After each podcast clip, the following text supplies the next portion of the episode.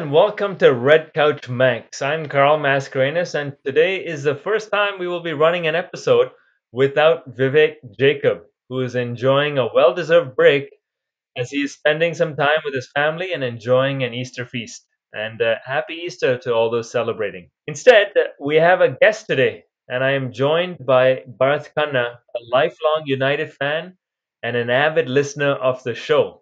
Welcome, Bharat. Thank you very much, Carl, for having me. A very happy Easter indeed. Definitely big shoes to fill in with Vivek not around. I've been listening to your podcast since you guys released. When about was this? Was it October or September of last year? It was October of last year. Wow, time really flies, and been enjoying, the way both Vivek and you break down the games, bring about a lot of interesting talking points, both on and off the field. And very happy to be part of this episode. Thanks for joining us, Bharat. I know it's Easter Sunday, so there's a lot of things that you could be doing. So I know we're both in good moods after the result today. United coming out on top with a 2-1 victory, adding a little bit of a gap between Leicester City in third place. Before we break down the game, why don't you give fans a little bit of insight into how you actually became a Manchester United fan? Yeah, definitely. As you would know, I grew up in Kenya. It's, Africa is a football mad continent.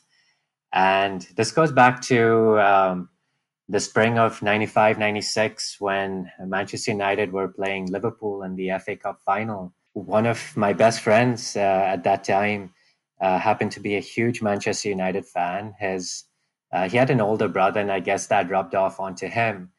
And it so happened during the eve of this FA Cup final, I was playing football with my friend at the back of his garden, and he was going on and on about what if there was a huge soccer game that was about to happen. Now I used to, as any other kid, like kicking a ball, but had never sort of followed any football prior to this. So this was all Greek to my ears when he kept going on about this United-Liverpool game. So once I got back home, I was like, okay, let's. He's definitely raised my curiosity, so let's see what this game's all about. So I switch on the TV, and little do I know that would change the rest of my life, or have a huge influence on the rest of my life. And while watching the game, there was this one particular player that was sort of tormenting all the players on the left side of the flank. He had his iconic zigzag runs in and out, wearing the number 11 jersey at the back of his shirt. And as we know, his name is Ryan Giggs. He definitely mesmerized me, the way he was taking on players with such ease. And as I could make out that the players that really excited me were, players who were quick but also very technical, and he seemed to have that. And of course, I'm just naming Ryan Giggs on that field. The rest of that pitch was full of superstars, as we would all get to know the class of '92 years down the line. So it was 0-0. It was a tight game from what I recall, and the last 10 minutes. A nice in-swinging cross from David Beckham at that point. Through a corner, out comes David James, punches the ball, and it lands onto the feet of Eric Cantona. And Cantona takes a step behind before taking a first-time volley, and boom, went into the goal. And seeing the way they celebrated after that, and of course, the sort of interest I had in seeing the way Ryan Giggs played, I think that just took on, it just sort of took on a huge part of my life after that. My very next step I did was, purchased a Manchester United jersey, had the Ryan Giggs number on it, and 25 years later, still following the team. So it's been an interesting journey. Of course, the last 8 years have been a little bit more challenging as a fan, but that's where a loyal fan comes. You stick with your team through thick and thin. Yeah, Bharat, that's I definitely remember that FA Cup final. I think that was the famous or infamous one where Liverpool wore their all white suits before the game, wasn't it? Where they were then made fun of. I remember that Robbie Fowler sporting his blonde pips, I think it was, and I definitely remember that Eric Cantona finish. So that's a fantastic story. I know, Bharat, you and me also go way back to our university days where. That's where we both were United fans and watched a lot of the games together. So definitely great hearing that story. There were certainly elements that I didn't know before. So definitely learned something new today as well and how you became a United fan. That's fantastic. It's always interesting how, one gets involved in supporting various teams. And as you can relate, I know you also sort of spend some time in Africa and Nigeria, so you can definitely relate to how soccer mad that whole sort of continent is. Most definitely. Now, speaking of soccer mad, why don't we get right into the game and break it down? This was a 2-1 result.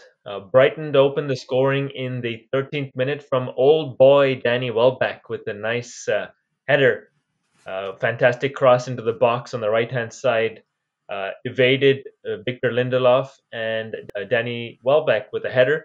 Very smart save from Dean Henderson. Unfortunately, the rebound went right back to Danny Welbeck, who headed it back into the net, 1-0 to Brighton. It was pretty flat from United in the first half. Second half, though, things changed.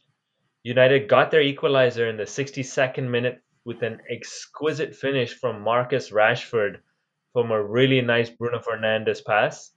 And then in the 82nd minute, Mason Greenwood with a diving header to bag the 3 points for United with a 2-1 victory. Now, before we get into the actual game, Bharat, were there any surprises with the starting lineup with United? To be honest, not really based on, the injuries that we have. So Cavani was back with Martial looking to be off for what Ole might say the rest of the remainder of the season. Greenwood on the right also made a bit of sense with, I think, Daniel James coming back from international duty. Good to see Pogba get a slot in straight in. It was interesting, though, to see that when, typically Solskjaer has put in two defensive midfielders, and he normally goes with either two out of the three between Fred, McTominay, and Matic, and this time he sort of just went with one of those defensive midfielders and slotted Pogba next to them. So that perhaps could be a welcoming change, if any. Yeah, you know what? For me, the biggest surprise in the game was Dean Henderson starting. I thought, David De Gea, now with the birth of his child, is back. Went through the quarantine period and everything was good to go. And I actually expected him to start, and it was Dean Henderson that got the nod. Do you think it's a changing of the guard here where Dean Henderson is now the number one? That's actually a great call. And who knows, it could very well indeed be. I think if it is indeed the case, they've done this really smoothly. No major story or headline has been made out of it. And I think the way it's been handled has been fairly smooth. But I also feel that it's a weird situation where, Dean Henderson is perhaps pushing to get that first place, and Man United do value what he brings to the table, and they want to give him a fair first shot. But at the same time, handle the De Gea situation very delicately. So I do, and this is just my thought, when De Gea went back, it felt that there was a little bit more to it than, just him going back and spending time with family. I thought it was a changing of the guard, but then I heard Ole's post-match press conference where they asked him the question on De Gea, and he said, I've got two fantastic keepers, and you'll definitely see David De Gea again, which makes me believe that, he's just rotating players. And I actually won't be surprised if you see David De Gea in for one of the next two games, whether it's against Granada or Tottenham. So stay tuned to see what happens next. Absolutely. Like it's very harsh to have. I think Ole even said he currently has 2 number 1s, so it'll be very hard for him. It's a tough choice to just drop one over the other. But it's, I think, an opportunity that he's giving Dean Henderson, if anything. Yeah. So okay, that's it for the starting lineup. Now United ended the first half down 1-0. I thought it was a pretty disappointing first half, if I'm being honest. United were extremely sloppy in possession. Even though they had about 65% possession in the first half, it definitely did not feel like that. They did not have a single shot on target. And it looked like a team that just got its players back from an international break, and they looked like they hadn't played together for a while. It was clear to see.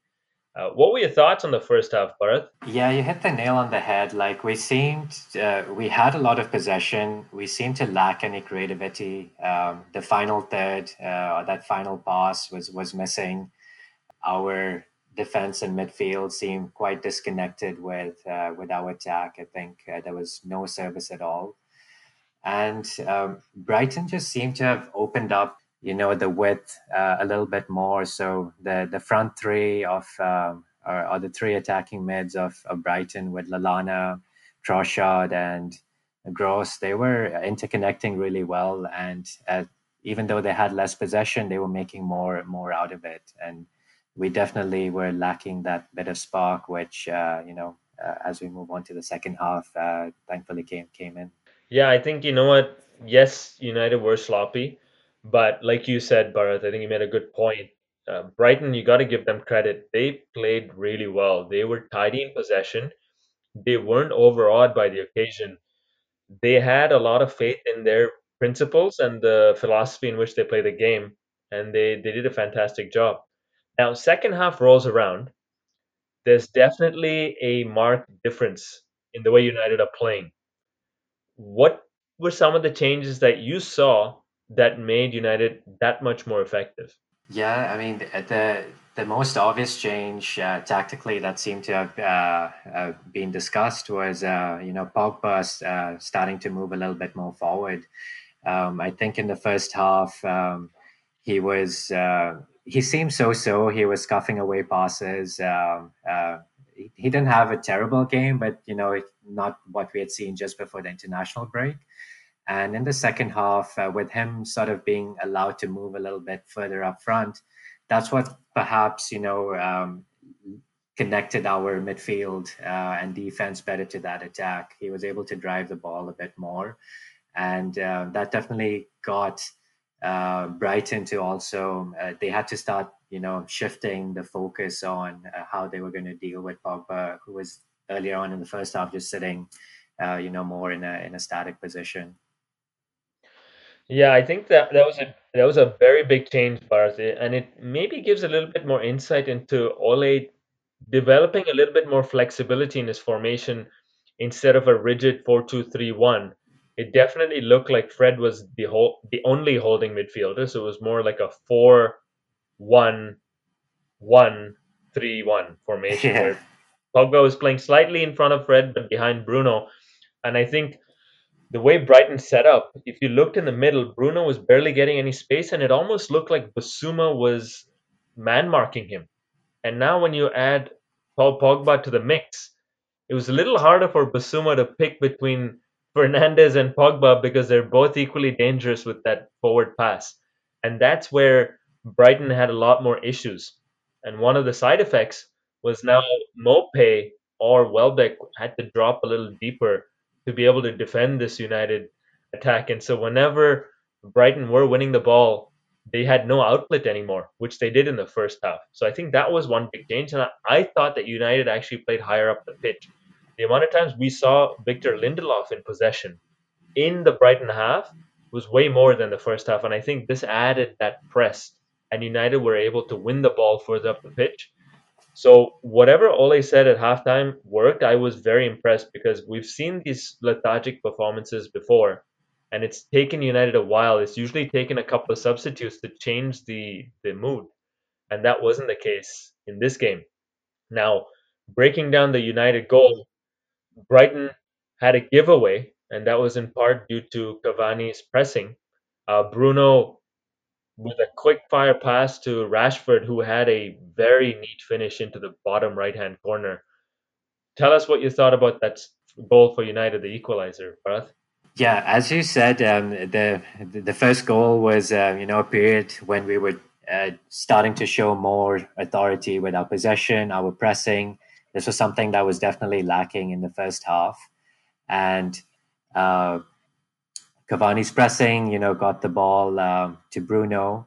I think when Bruno got the ball, it was until this period, Bruno was scuffing a lot of passes. He was trying a bit too hard, and at this point, as soon as he got the ball, there were several options. There were several things he could have done with it, and I think what really sort of brings to Bruno's genius is how comfortable he is and confident with what he can do with the ball. So he sort of took the ball down and held it for as long as possible as he could and released it just at the right time for Rashford.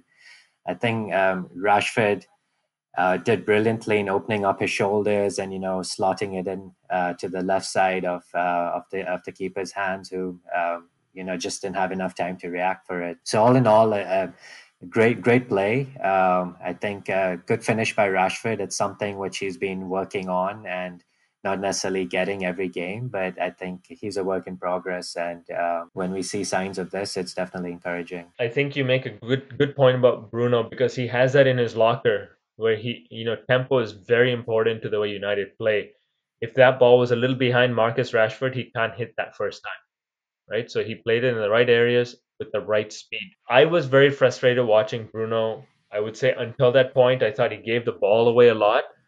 But at the end of the day, if I were to ask myself the question, hey, would you want a player that gives the ball away 10 times because he's trying a risky pass, and then one of those paying off and resulting in a goal?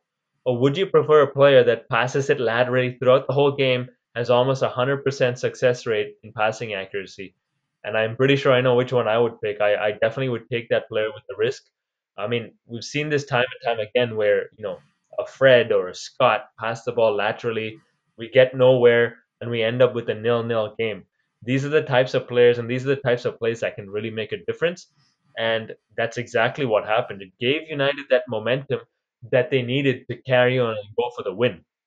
Now, after that goal, Ole made a couple of attacking changes. It looks like Marcus Rashford is carrying a niggle again. I hope it's not this series, but it seems like he's been injured for a majority of the season from some of the reports that we're hearing. He's just playing through the pain barrier. Dan James came on, and so did Donny van de Beek. And it wasn't too long after that where United got the winner, what turned out to be the winner. And it was a fantastic ball played in by Luke Shaw into Bruno Fernandes, who took his time and measured his pass to Paul Pogba on the opposite side of the box. It looked like Paul Pogba missed his shot that went into the path of, in the area of Mason Greenwood and Donny van de Beek. And Mason, with that striker's instinct, dived, got the header in, and beat the keeper and the defender on the line. That was a fantastic goal and a much-needed goal to put some separation between us and Leicester City. Did you see anything special on that play developing, Bharat? Yeah, I think you captured it all really well. Sure, he, as people have discussed, probably the most improved player from last season. He technically looks so graceful, and almost as graceful as a swan. Put in a great ball to Bruno. Bruno again, was. You got to give him credit. They're players who not do as well in a game, and they let that affect them. And, Bruno's first half was something like that, but he just keeps going on and on.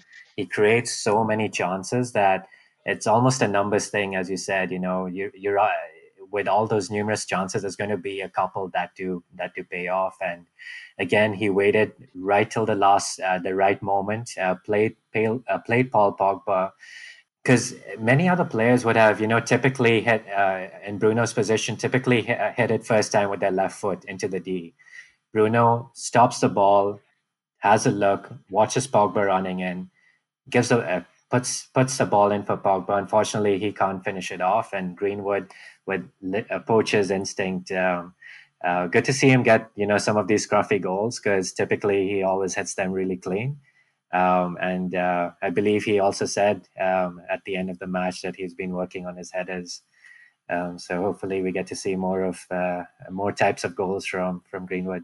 Yeah, you know, I'm really happy for Greenwood. I thought he, over the last couple of months, since his rocky beginning to the season with what happened in the England camp, I thought he's come on leaps and bounds. He's put in good performances and just hasn't been rewarded with a goal.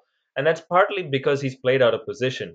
And so I was really happy for him that he was able to get the goal today, because it's been a while since he's actually scored in the league. I know he scored in the FA Cup. So it's a great performance from him, and he deserved the goal. Now, before we get into the awards, Bharat, one question I did have for you is, you know, what you mentioned a little earlier is that Martial got injured while playing for France, and it looks like he might be out for the season. Now, does this throw a spanner in the works for United? Because we're now down a striker, albeit a misfiring striker that has been out of form for some time. So what are your thoughts on Martial being out for a while? Yeah, this is it's really unfortunate. I think you know, Martial's had a tough season. You know, end of last season, he came off as our top scorer. He played in a role that he was played in a position where he really wanted to play. Of course, this season things were a bit more challenging and difficult. He's been in and out on form, and also with you know, little niggles here and there. So it does put a bit more of pressure on a thin attacking lineup that we do have, as now there's more onus on Cavani to be fit. When he's been fit, he's given in a good game, but we'll definitely require a lot more out from him. But it does also open up a little bit more of a door on trying, I guess, different shapes. And I'm not sort of advocating that this is... These shapes are what we should be building our football on, but in these sort of periods when there is an injury crisis, one does have to adapt. So we do have, you know, someone like Donny van de Beek, who's now back in the squad. He's an attacking player. We have Bruno, who's an attacking player. We have Pogba, who's an attacking player. Greenwood, Daniel James are also there. So one can, you know, try experiment with. Having a combination of all these players, if Cavani is not fit enough or able to play every game. I would say Martial, even though he's been off form, he will be missed if you know, his injury is indeed something till the end of the season. Now, one thing I know, Bharat, in our conversations offline is you're definitely a Martial advocate, and I would say that my colleague Vivek Jacob, it doesn't feel as fondly about him as you do. And so I would love to have that discussion at some point in the future where we have Vivek on the show and get your opinions on Martial and Cavani, because I know you're definitely in the Martial camp. You make a good point, by the way, about opening the door. Ole has definitely talked up Donny van de Beek. And one thing that we've been asking for is to see if we can get Donny van de Beek and Bruno on the pitch at the same time. And now with Martial's injury and Rashford, you know, not fully fit, I think this does give that opportunity to actually happen, where towards the end of the game, you saw Bruno playing out on the left-hand side and then Donny playing more through the middle. And now having Pogba on at the same time, I honestly cannot remember having those three on the pitch at the same time, because there's always been either Pogba or Donny who's been injured. So definitely looking forward to seeing what happens in the future with these three players, because you've got a lot of creativity on the pitch. And usually when those three are there, I'd be surprised if a game ends without United having at least one goal. Now, Bharat, this is the part of the show where we usually hand out some awards. And the first one is a Cantona collar, and it's usually given out to United's best player. Did you have any candidates in mind for the Cantona collar? Yeah, so this was like one of those games where there was no real standout performer for me. I think everyone played close to each other's level, so nothing exceptional, nothing too bad. But if I was to really like pick up maybe one player, he had a poor first half, scuffed a lot of passes here and there, but I still think his two passes really unlocked Brighton and what led us to our two goals. So I would probably have Bruno in that for that category. Two other players that who could also be there perhaps, and if I was to think, would maybe be from our defense, and perhaps Maguire and Shaw both had great games as well. How do you feel about that? Yeah, you know what? Initially, I was thinking Luke Shaw would have been my candidate, but you make some good points, Bharat, because Bruno Fernandes obviously had the assist for the first goal. And then I was more focused on Luke Shaw's pass that opened up Bruno. Yeah. But number one, Bruno made that run, smart run. You could easily have been offside. He wasn't. And then he had the composure to take some time before crossing it all the way to the other side of the box. And so these are the types of heads-up plays that we've been looking for, because I would say, especially in the first half, we were guilty of having some pretty poor crosses into the box where we did not threaten the Brighton goal whatsoever. So you know what? I'm actually going to agree with you and say that Bruno Fernandes was the best player and deserves the Cantona collar. Nice. So, okay. Yeah. Yeah. So you're one for one. So why don't we give it a second shot? So the Beckham boot usually to the player that maybe didn't play as well and deserves the boot. Who are you giving that to on the United team? So this might be a little bit harsh, and there perhaps two people that come to mind. I'll give one person. Perhaps looking at Dean Henderson, our keeper. The reason I'm saying that is I wouldn't even blame him for the first goal, but it was one of those things where I just saw him look a little bit shaky during a couple of times crosses were given. He didn't seem to have that confidence. And when we moved into the second half, Brighton didn't have any shots on target. So it was hard to see if he recovered from that slightly shaky first half to be able to like redeem himself, quote unquote. So definitely harsh for me to say it, but I don't think we had any player that played miserably, like really bad either. So it's again one of those things where on a relative scale, maybe Henderson is someone I'd think of. Who do you have in mind? Interesting pick. Now, I definitely agree with you. I don't think there was any players who stood out in terms of a bad performance. I think everybody were run-of-the-mill and average or better. And for me, the one player who I would say, I'm not sure I agree with Dean Henderson. Yes, he definitely had some shaky moments, especially that one on the corner kick where he fumbled it instead of just catching it straight out. And it looked like Brighton were trying to ruffle his feathers by putting as many people in the 6-yard box as possible to make his job that much harder. I think that's something David De Gea is well accustomed to, because teams seem to think that that's a weakness of his. So it was interesting to see them employ that with Dean Henderson as well. Another player I thought who was maybe rusty was Edinson Cavani. He's usually known for his energy and his runs. I thought he was... I don't know if it was a case of him not just being on the same wavelength as a couple of other players, but some of the runs he's known for making, he wasn't really making them and giving that option. So I was leaning towards Edinson Cavani as getting the boot. And that could just be because he hasn't played in a while. So that would have been my pick, Bharat. Yeah, you know what? Here, I'll probably agree with you, because I was thinking the Henderson call is a bit harsh, and you did hit a right point. Like, we didn't see that typical energy from Cavani as he's known to have in terms of his runs. He did look a little bit a tad off with some of his passes as well. So yeah, I'll agree with you on that one again. One of those things, not an obvious contender, but... Absolutely. Now, the last award we give out is called the Noisy Neighbor, and that's usually given out to the best player on the other team. Any thoughts on this one? There are two players that come to mind, and this was mostly Brighton in the first half, and those would be... One was Pascal Gross. I think... a lot of the attack from Brighton were coming in on the right, from the right side, and he was behind a lot of those deliveries, which was causing us a little bit of uncomfort in that first half. And maybe the second player I could think of is Trossard. He sort of was making a lot of runs through the center and linking up, pulling some of our defenders out of position.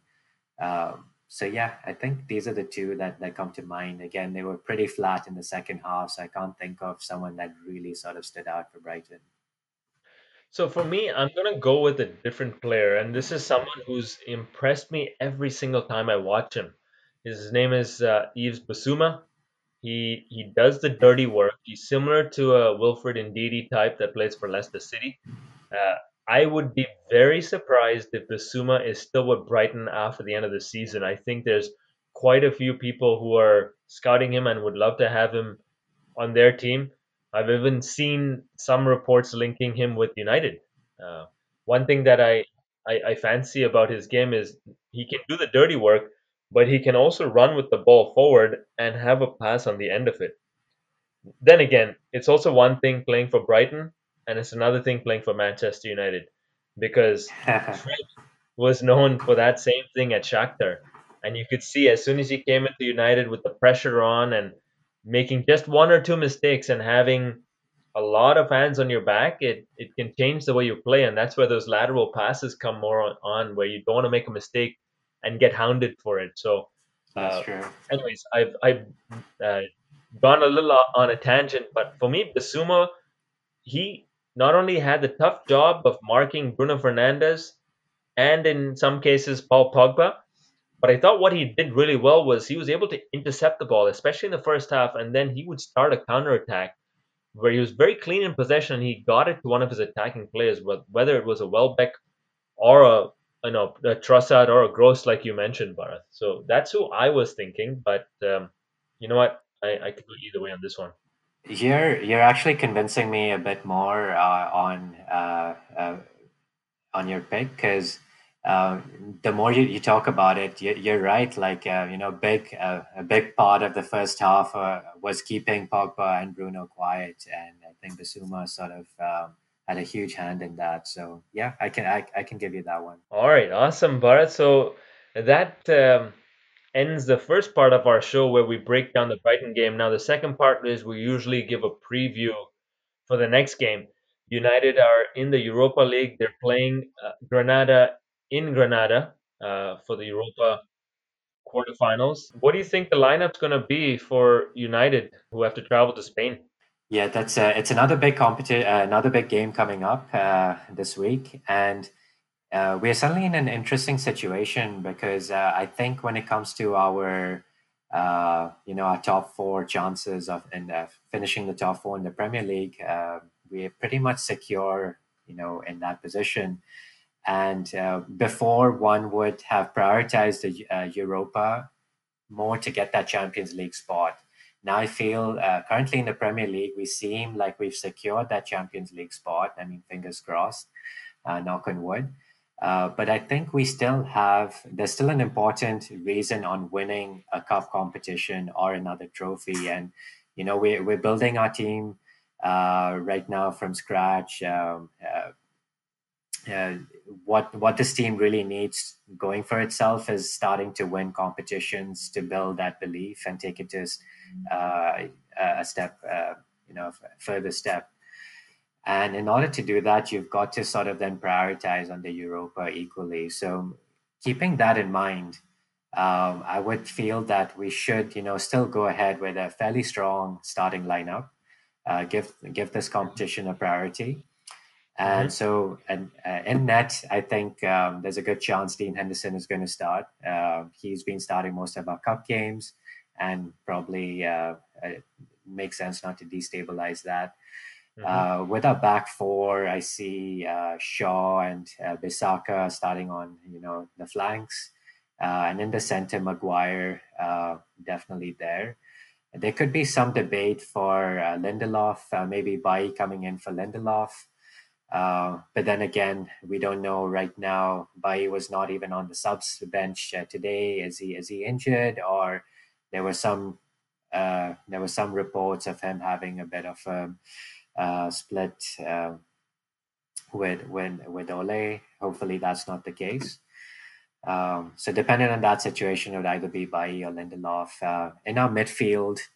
So I'm going for a 4-2-3-1. So I think the two in the defensive midfield, I see Scott McTominay come back in since he seemed to have been rested.